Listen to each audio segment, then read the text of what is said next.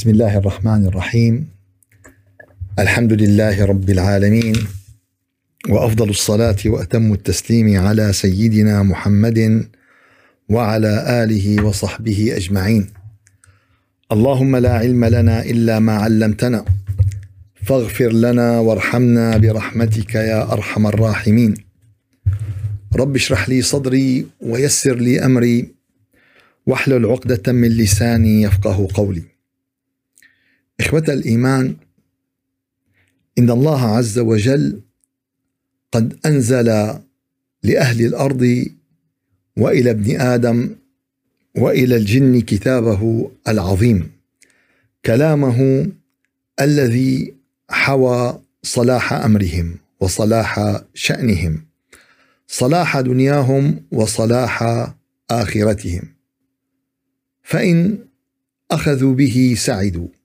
وإن ابتعدوا عنه هلكوا في هذه الدنيا وفي الآخرة.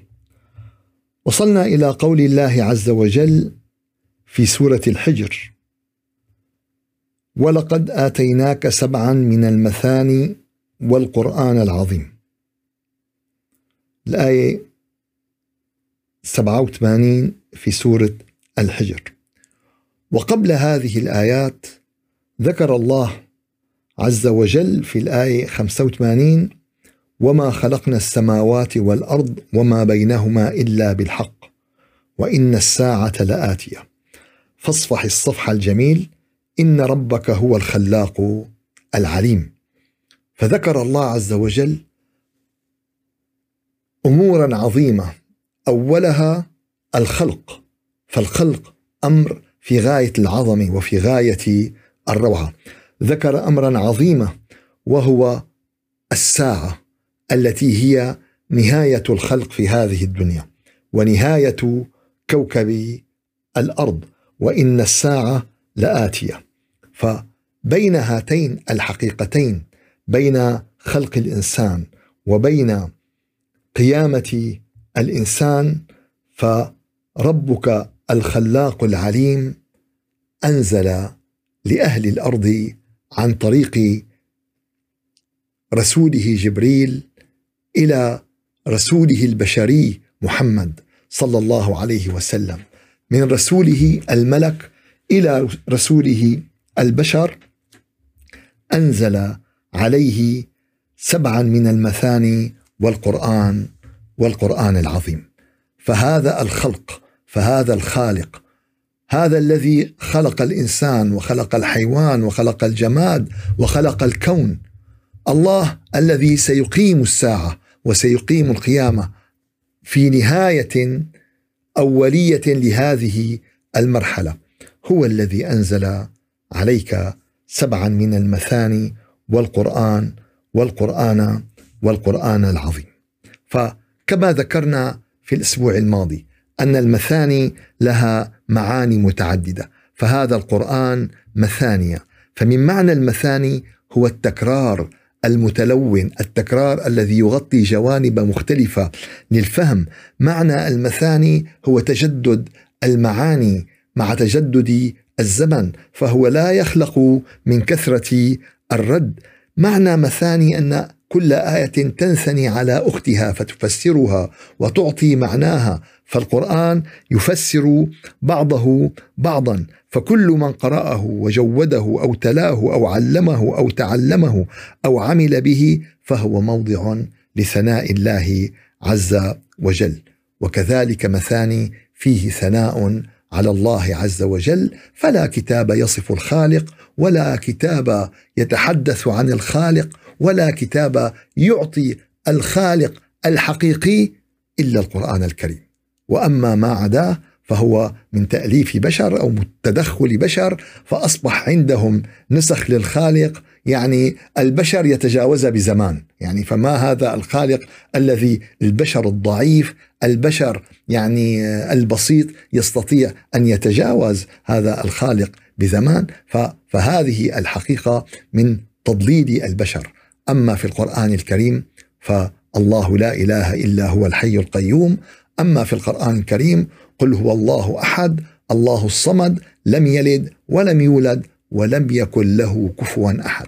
في القرآن الكريم ليس كمثله شيء. في القرآن الكريم أسماء الله الحسنى التي تصف الله وتصف عظمة الله وتصف هذا الخالق الذي يستحق العبادة. ولقد آتيناك سبعا من المثاني. وذكرنا أن في آه، بعض التفاسير يقولون أن المثاني يعني المقصود فيها يعني الأمر والنهي المقصود فيها آه، الطلب المقصود فيها الإنذار والتبشير. فكل هذه يعني آه، من الدلائل على السبع. المثاني. ولكن في الحقيقة وكما ورد في الأحاديث التي تؤكد هذا التفسير وحينما يلتقي الحديث الصحيح مع القرآن الكريم ترى عظمة النبي عليه الصلاة والسلام في تبليغ الرسالة وفي نصحه للأمة. فأتى في الحديث الذي روي في البخاري أن رسول الله صلى الله عليه وسلم قال أم القرآن هي السبع المثاني والقرآن العظيم. أم القرآن. الحمد لله أي الفاتحة أم القرآن وأم الكتاب والسبع المثاني. في رواية أخرى. وفي رواية الحمد لله أم القرآن وأم الكتاب والسبع والسبع المثاني. فالله عز وجل قد أنزل سبع آيات. لم يأتهن أحد قبلي.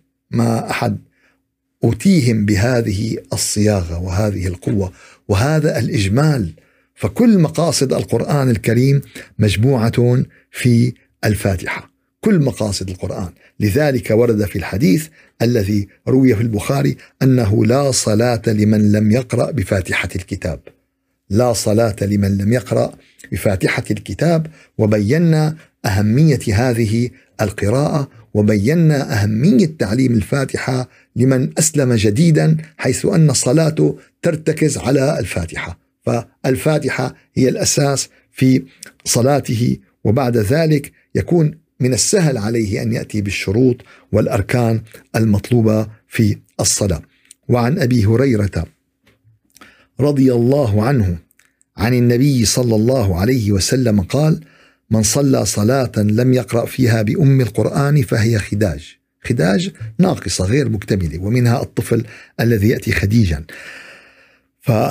فقيل لأبي هريرة إنا نكون وراء الإمام. فقال اقرأ بها في نفسك فإني سمعت رسول الله صلى الله عليه وسلم يقول قال الله تعالى قسمت الصلاة بيني وبين عبدي نصفين. الحقيقة هذا الحديث الذي يصف سورة الفاتحة يعني من من الأحاديث الرائعة. وكل ما أتى وصح عن النبي عليه الصلاة والسلام رائعا. قسمت الصلاة بيني وبين عبدي نصفين ولعبدي ما سأل. فإذا قال العبد الحمد لله رب العالمين. الحمد لله رب العالمين. فالألف واللام هنا للاستغراق وتستغرق كل معاني الحمد. قال كل يوم على الأقل أنت بصلاة الفرض تحمد الله 17 مرة. فهل عم تحمد رب العالمين من قلبك؟ هل عم تحمده وأنت خاشع بجوارحك؟ أم لا والله أنت رافض بداخلك متمرد في نفسك رافض للواقع اللي حولك؟ فهذا كله يدل على حالتك الإيمانية على صلتك بالله عز وجل. فالحمد لله رب العالمين. فإذا قال العبد الحمد لله رب العالمين قال الله تعالى حمدني عبدي. حمدني عبدي. من روعة الحديث أنه يبين كيف آه، حالة الخطاب في الصلاة. بأنك تقف بين يدي الله وتخاطب حضرة الله عز وجل وتخاطب الله بكلامه الذي أنزل. تخاطب الله بكلامه الذي أراد منك أن تخاطبه به. آه شو بدنا نحكي مع رب العالمين؟ تصور لو ما شو بدنا نحكي مع رب العالمين؟ بنألف حكي من نحكي. آه لا رب العالمين هو قال لك بما تخاطبه. فأول شيء الفاتحة. الحمد لله رب العالمين. فإذا قالها العبد قال تعالى حمدني عبدي. وإذا قال الرحمن الرحيم. تتجلى رحمته بكل الكون. تتجلى رحمته بكل الخلق. تتجلى رحمته بكل خطوة من الخطوات التي نخطوها والتي نراها بهذه الحياة. بالمطر تتجلى الرحمة فإذا انقلبت الرحمة إلى نقمة انقلبت المطر إلى عذاب. الريح رحمة فإذا انقلبت إلى الريح إلى نقمة تحولت إلى عذاب. البرق الرق كل مظاهر الطبيعة اللي بنتفرج عليها وننبسط فيها وبنستمتع فيها تنقلب إلى إيش؟ تنقلب إلى نقمة وتنقلب إلى عذاب. فالرحمن الرحيم. ولكن أساس تجلي الله على أهل الأرض باسمه الرحمن الرحيم. فإذا تغير هذا الأمر معناتها أهل الأرض كذبوا أهل الأرض ابتعدوا أهل الأرض أنكروا أهل الأرض كفروا. فتحول الله بتعامله معهم من اسمه الرحمن الرحيم إلى صفات أخرى من أسماء الله الجبار القوي المنتق إلى إلى أمور أخرى. فالأساس هو ما ابتدأ به الله. ما يتعامل به مع البشر كل البشر يتعامل معهم باسمه الرحمن الرحيم. وإذا قال العبد الرحمن الرحيم قال الله تعالى أثنى علي عبدي. أثنى علي عبدي. حوار بينك وبين خالقك. شعور بينك وبين الله عز وجل أثنى علي عبدي. وإذا قال مالك يوم الدين. هون بقى المرحلة الفاصلة. المرحلة الفاصلة بحياة كل إنسان. هون أفظع وأدق وأخطر لحظة. بتقول له الواحد إمتى كان أخطر لحظة بحياتك؟ قال يوم أخذت الفيزا.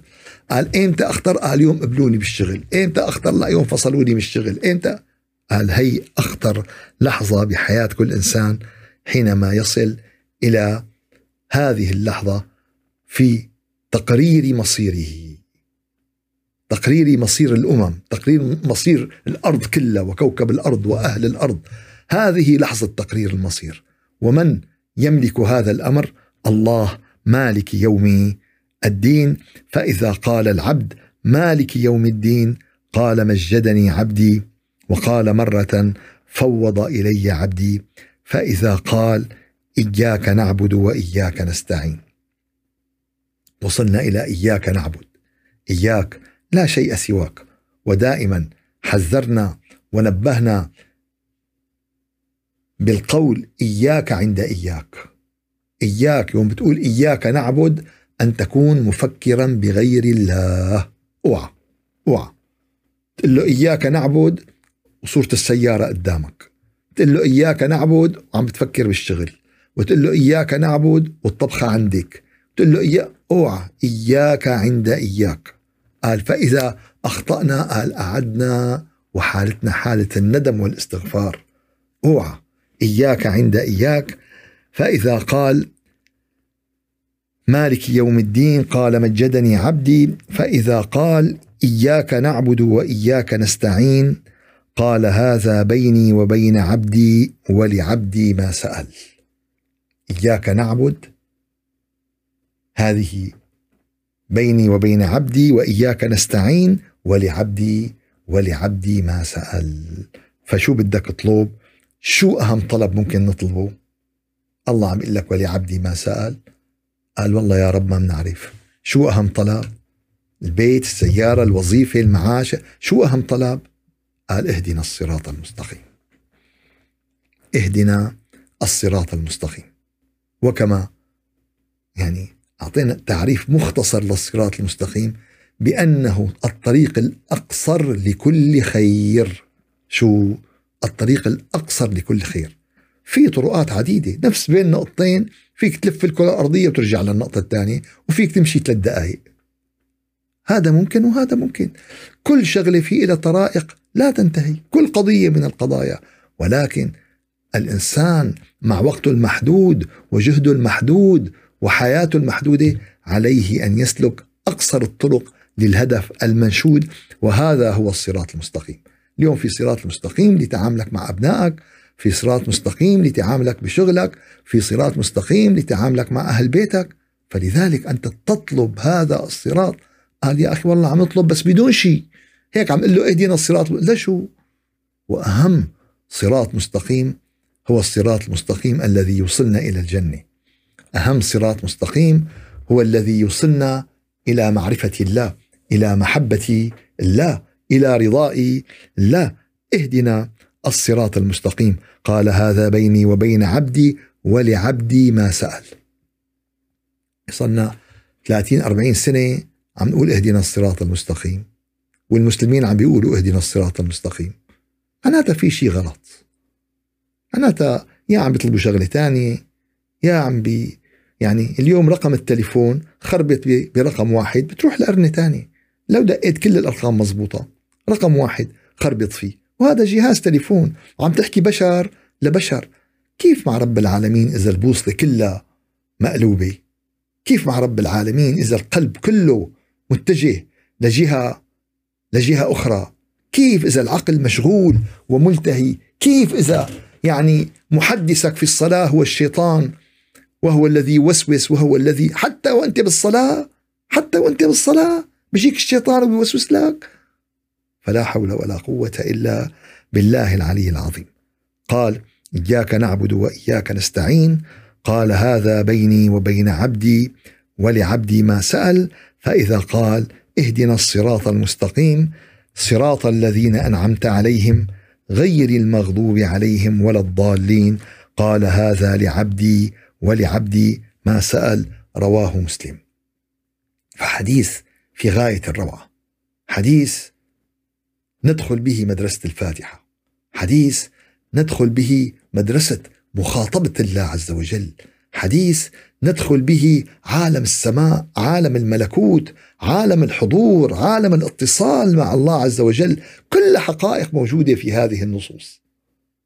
إلا إذا إلا إذا كانت الصلاة ظاهرا والكلمات في الشفاه والعقل منشغل والفكر بعيد والقلب لاهي والقلب مظلم والقلب غافل والقلب بعيد. ساعتها بتكون الصلاة هي عبارة عن حركات رياضية. بتكون الصلاة هي عبارة عن غفلة بالقلب انشغال بالعقل بالعقل وحركة وحركة في الجسم. ف ولقد آتيناك سبعا من المثاني والقرآن والقرآن العظيم فكما ذكر معظم المفسرين أن مقاصد القرآن الكريم جمعت كلها في سورة إيش؟ جمعت في سورة الفاتحة. جمعت في سورة الفاتحة. والفاتحة جمعت مقاصدها بإياك نعبد وإياك نستعين. إياك نعبد وإياك نستعين. فالله خلقنا لنرقى بعقولنا ونرقى بأرواحنا ونرقى بقلوبنا. فالإنسان مادة خام فإذا ارتقى هذا الرقي أصبح مهيئا لدخول جنة العالم الآخر. وإذا غفل عن ذلك ورفض ذلك وأنكر ذلك و ذهب إلى حيث يعني يختار من العذاب ومن الجهنم. يكفي بعدم دخول الجنة جهنم. يكفي هالعقوبه يكفي بعدم رؤية الله والاجتماع بالله أعظم عقوبة وأعظم جهنم. أعظم من النار وأعظم من العذاب أن لا يرى الإنسان ويجتمع بربه في يوم القيامة في جنه في جنة النعيم. فالله عز وجل ذكر لنا وبين لنا ذلك ولقد آتيناك سبعا من المثاني والقرآن العظيم. ولقد آتيناك سبعا من المثاني والقرآن العظيم. فالحقيقة يا أحبابنا أن هذا القرآن هو عظيم بكل شيء. هذا القرآن هو عظيم بكل شيء. هذا القرآن هو يعني بديع بكل شيء. هذا القرآن هو هداية بكل شيء. لماذا قال الله عز وجل والقرآن العظيم؟ قال لأن هذا القرآن عظيم بهدايته. لأن هذا القرآن عظيم بأنواره لأن هذا القرآن عظيم بدلالاته لأن هذا القرآن عظيم بإعجازاته لأن هذا القرآن عظيم بأنواره لأن هذا القرآن عظيم بكل ما نزل به إلى هذه الأرض. فالله عز وجل قد بين لنا ذلك وبين أنه لن تسع المجلدات ولا الكتب للحديث عن عظمة القرآن وفضله وفضل نزوله على بني الإنسان. فهذا الكتاب لا يأتيه الباطل من بين يديه ولا من خلفه. هو الكتاب الحق الذي جعله الله سبحانه وتعالى معجزة لنبيه محمد صلى الله عليه وسلم. وأول كلمة في هذا الكتاب هي اقرأ. قبل 1400 سنة صحراء لا في جامعات لا في مدارس لا في أول كلمة اقرأ يعني لو صارت اليوم بافتتاح مكتبة عظيمة بنقول والله ماشي الحال. صار أول كلمة نزلت على هذه الأمة الأمية وعلى النبي الأمي اقرأ. ولكن أي قراءة؟ فهذه أول نزل كلمة نزلت على النبي في غار في غار حراء. وكما قال الخليفة الراشدي الثالث عثمان بن عفان لو طهرت قلوبنا ما شبعنا من كلام الله. لو قلوبنا طاهرة ما شبعت من إيش؟ من كلام الله. فلو كانت القلوب طاهرة لظل الإنسان صباحه ومساءه يقرأ القرآن ويتدبر القرآن فهو شفاء لما في الصدور. فالقرآن عظيم بشفائه لما في الصدور وآياته موعظة إلهية ربانية. فمن قرأ آيات القرآن زاده الله عز وجل إيمانا. الله نزل أحسن الحديث. كتابا متشابها مثاني. تقشعر منه جلود الذين يخشون ربهم ثم تلين جلودهم وقلوبهم إلى ذكر الله.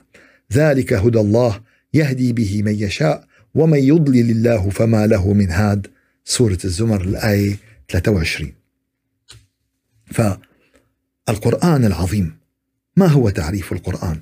معنى معنى كلمة آه القرآن هي لغة مصدر من الفعل قرأ هي من من الفعل قرأ هي مصدر القرآن.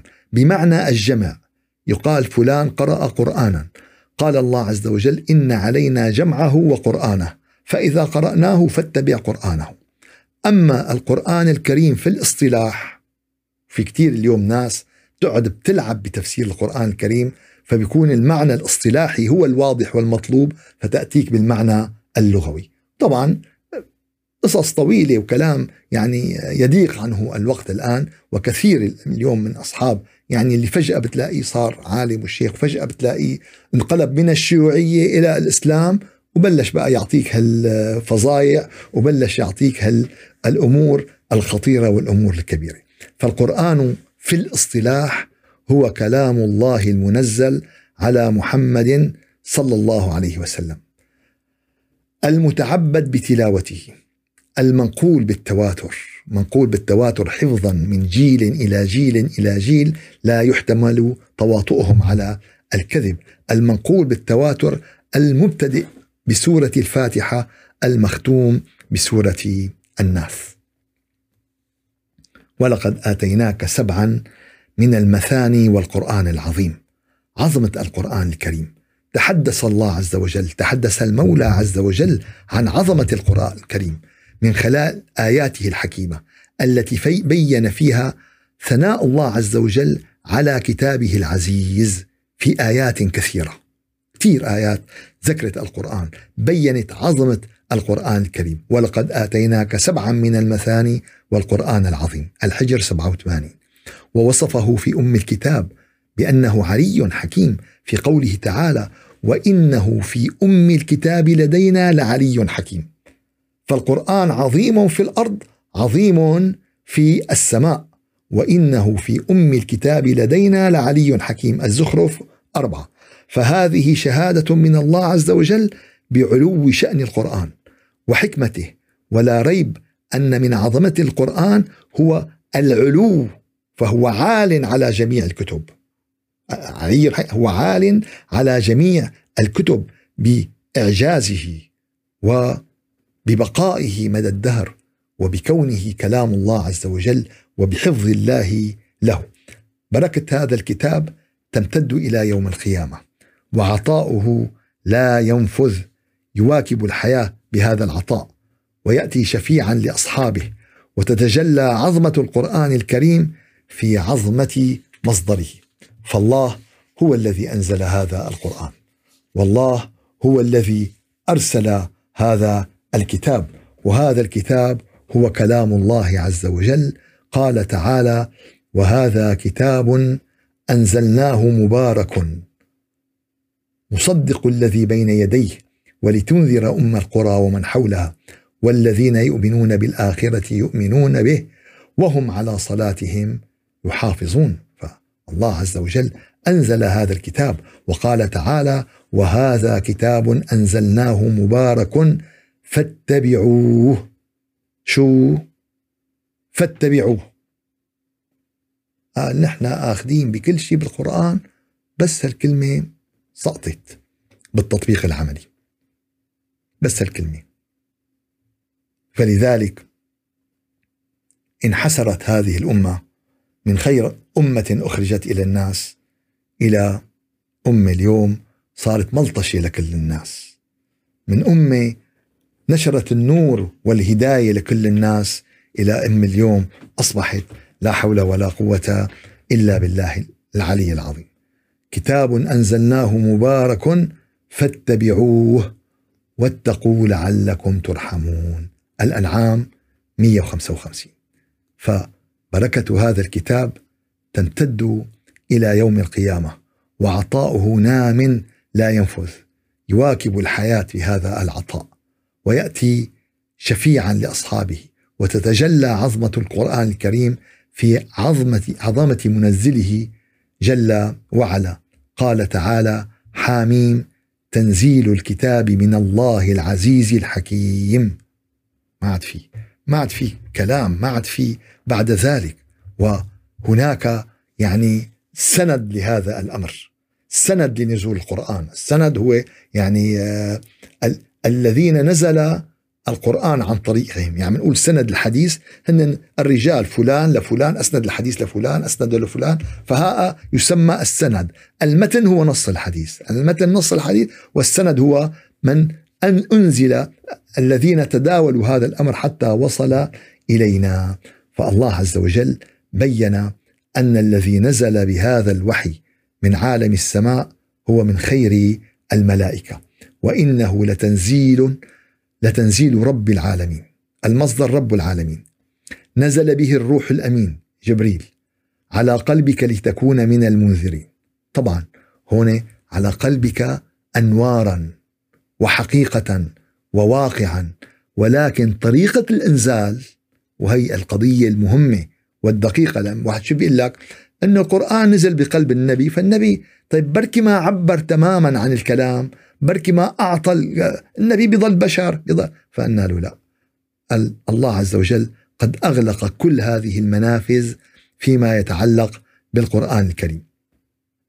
فوصف لنا تعالى في سورة التكوير من الآية 19 إلى الآية 21 إنه لقول رسول كريم.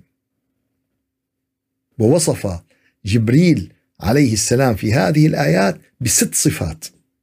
بست صفات لهذا. أول شيء إنه لقول رسول كريم. قول قاله جبريل للنبي عليه الصلاة والسلام.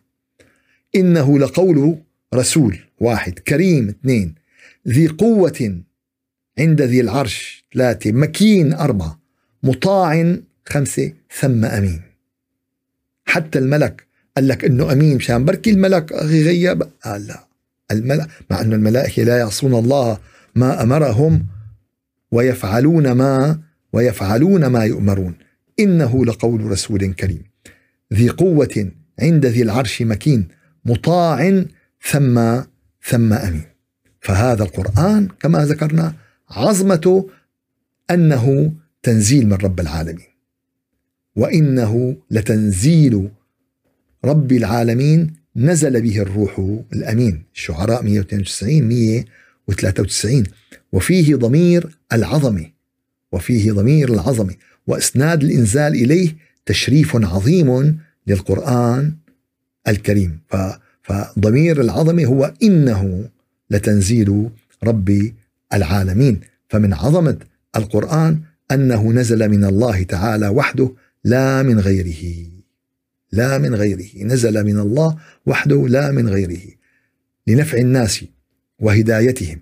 فاجتمعت في القرآن العظيم فضائل أنه أفضل الكتب السماوية.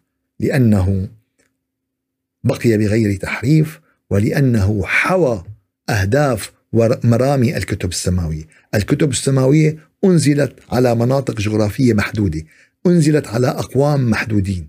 أما القرآن الكريم فالحمد لله رب العالمين. هذا الكتاب نزل للعالمين فأفضل الكتب السماوية ونزل به أفضل الرسل وأقواهم جبريل الأمين ونزل به على أفضل الخلق على النبي محمد صلى الله عليه وسلم وأخرج الله به خير أمة أخرجت للناس.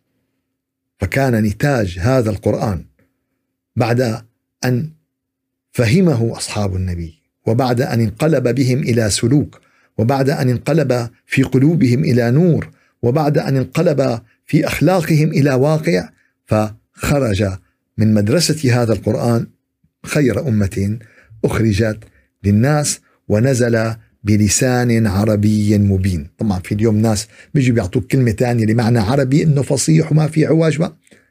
اللسان العربي هو العربي واللغة العربية هي اللغة العربية. ما بدنا كتير يعني مثل ما بيقولوا نتشاطر ونتفاصح. وبتلاقي كاتبين لك مقال طويل عريض وفي شواهد وفي أدلة بالأخير مين اللي كاتبه؟ منقول.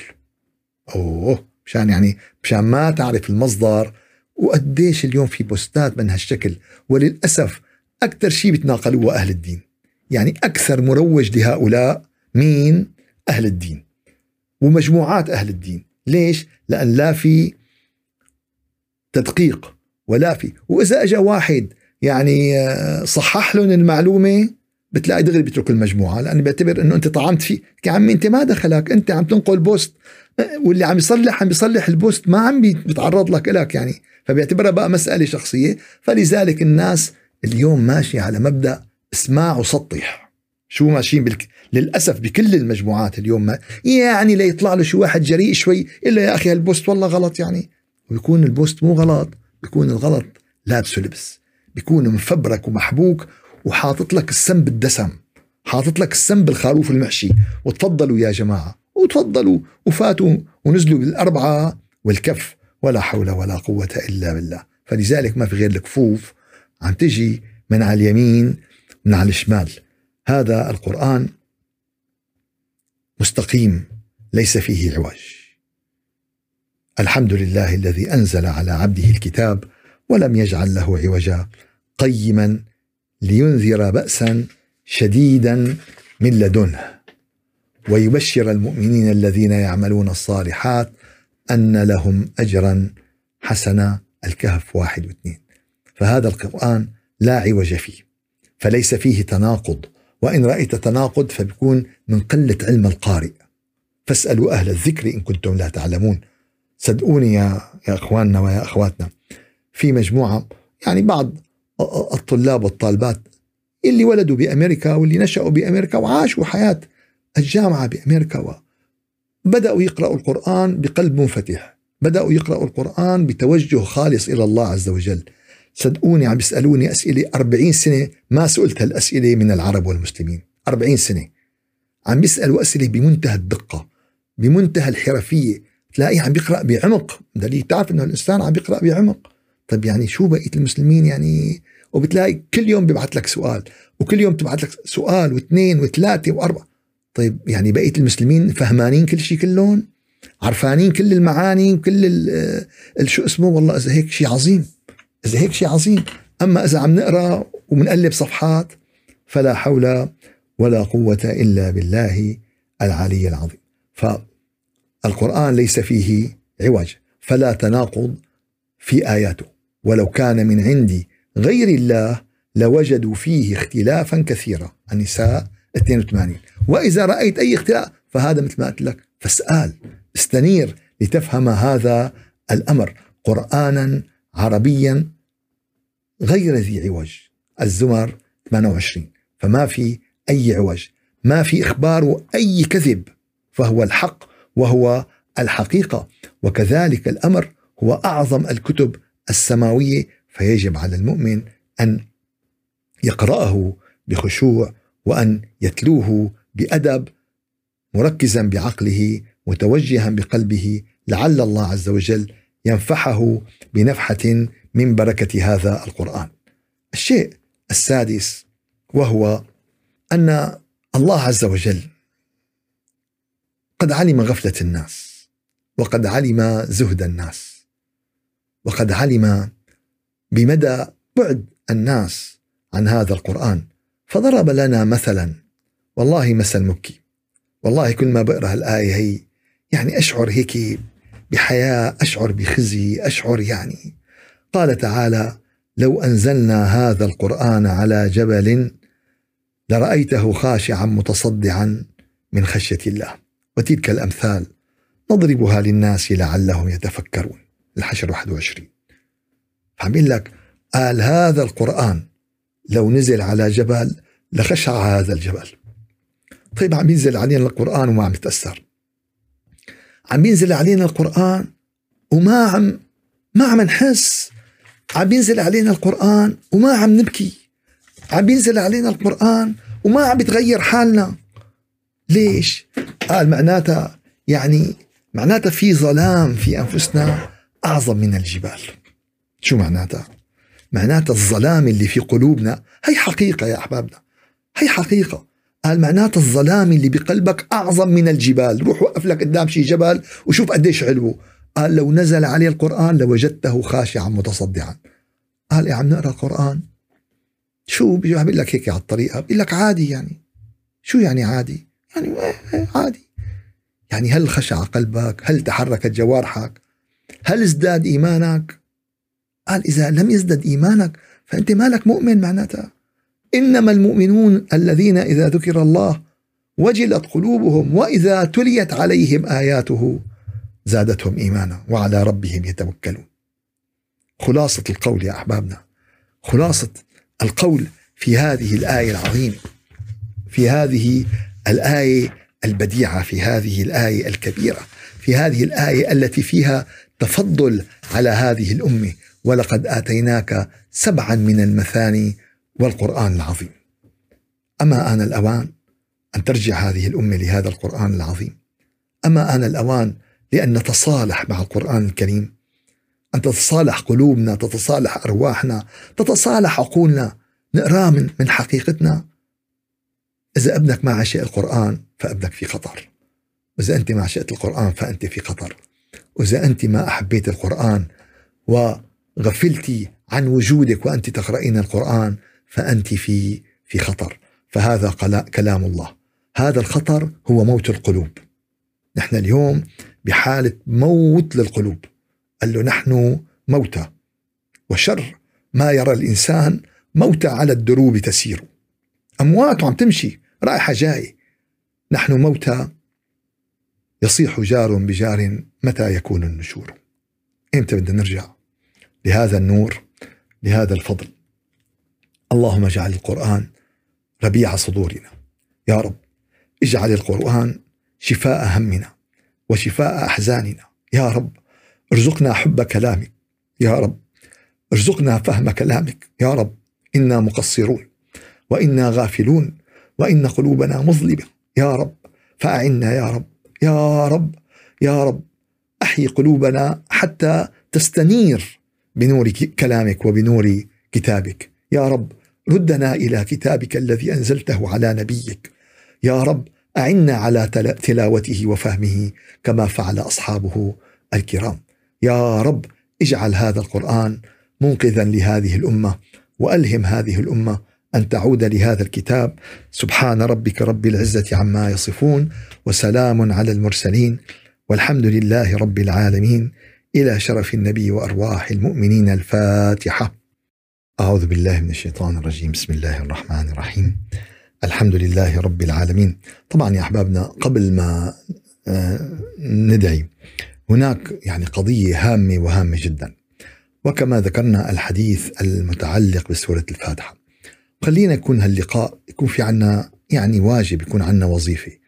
أنه من هالأسبوع للأسبوع القادم خلينا آه نركز على سورة الفاتحة. نركز عليها بالصلاة. هل نغفل عنها؟ هل خلينا نعمل جدول. نعمل جدول واللي بيحب يبعث لي جدول أنا جاهز استقبله منه يعني وأنا تابع معه ودقق له إياه. يعمل جدول لحاله يشوف يا ترى قديش نسبة حضوره مع الفاتحة ومع معاني الفاتحة وقديش نسبة الغفلة تبعه. صدقوني يا أحبابنا أن أن هذه المدرسة تخرج أولياء. إذا بتدخل بسورة الفاتحة وتفهم معانيها وتخاطب بها حضرة الله عز وجل وتستشعر هذا الخطاب هذه الفاتحة مدرسة تخرج أولياء. ما تظنوا هي وخرجت أولياء. أصحاب النبي عليه الصلاة والسلام نفس الفاتحة قرأوها نفس الفاتحة اللي عم نقرأها اليوم. ثقوا تمام ما فيها زايد لا شدة ولا 14 شدة. يعني لا زايد فتحة ولا كسرة نفس الفاتحة يلي قرأوها. وخرجت علماء حكماء كادوا من فقههم أن يكونوا أنبياء. خرجت يعني آه، نجوم يقتدى بهم وأقمار يستدل بأنوارهم. ف فلذلك يا أحبابنا خلينا هالأسبوع وخلينا نعمل جدول وخلينا نراقب حالنا وخلينا نشوف يا ترى كيف الفاتحة اداء قديش نعطي أعطي حالك نسبة. أعطي حالك نسبة بالظهر العصر خمس وآخر اليوم أعطي حالك نسبة. شوف يا ترى قديش هذا الحضور وإن شاء الله رب العالمين بيسرنا ويسركم أعوذ بالله من الشيطان الرجيم. بسم الله الرحمن الرحيم. الحمد لله رب العالمين. وأفضل الصلاة وأتم التسليم على سيدنا محمد وعلى آله وصحبه أجمعين. يا رب العالمين يا رجاء السائلين يا غياث المستغيثين نور قلوبنا بأنوار ذكرك ونور قلوبنا بأنوار محبتك ونور قلوبنا بأنوار قربك ونور قلوبنا بأنوار كلامك بفضلك وجودك ورحمتك يا أرحم الراحمين. وارزقنا حبك وحب كلامك وحب من يحبك وحب عمل يقربنا إلى حبك.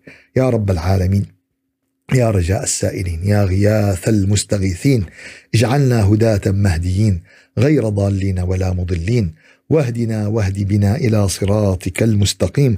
سبحان ربك رب العزة عما يصفون وسلام على المرسلين والحمد لله رب العالمين.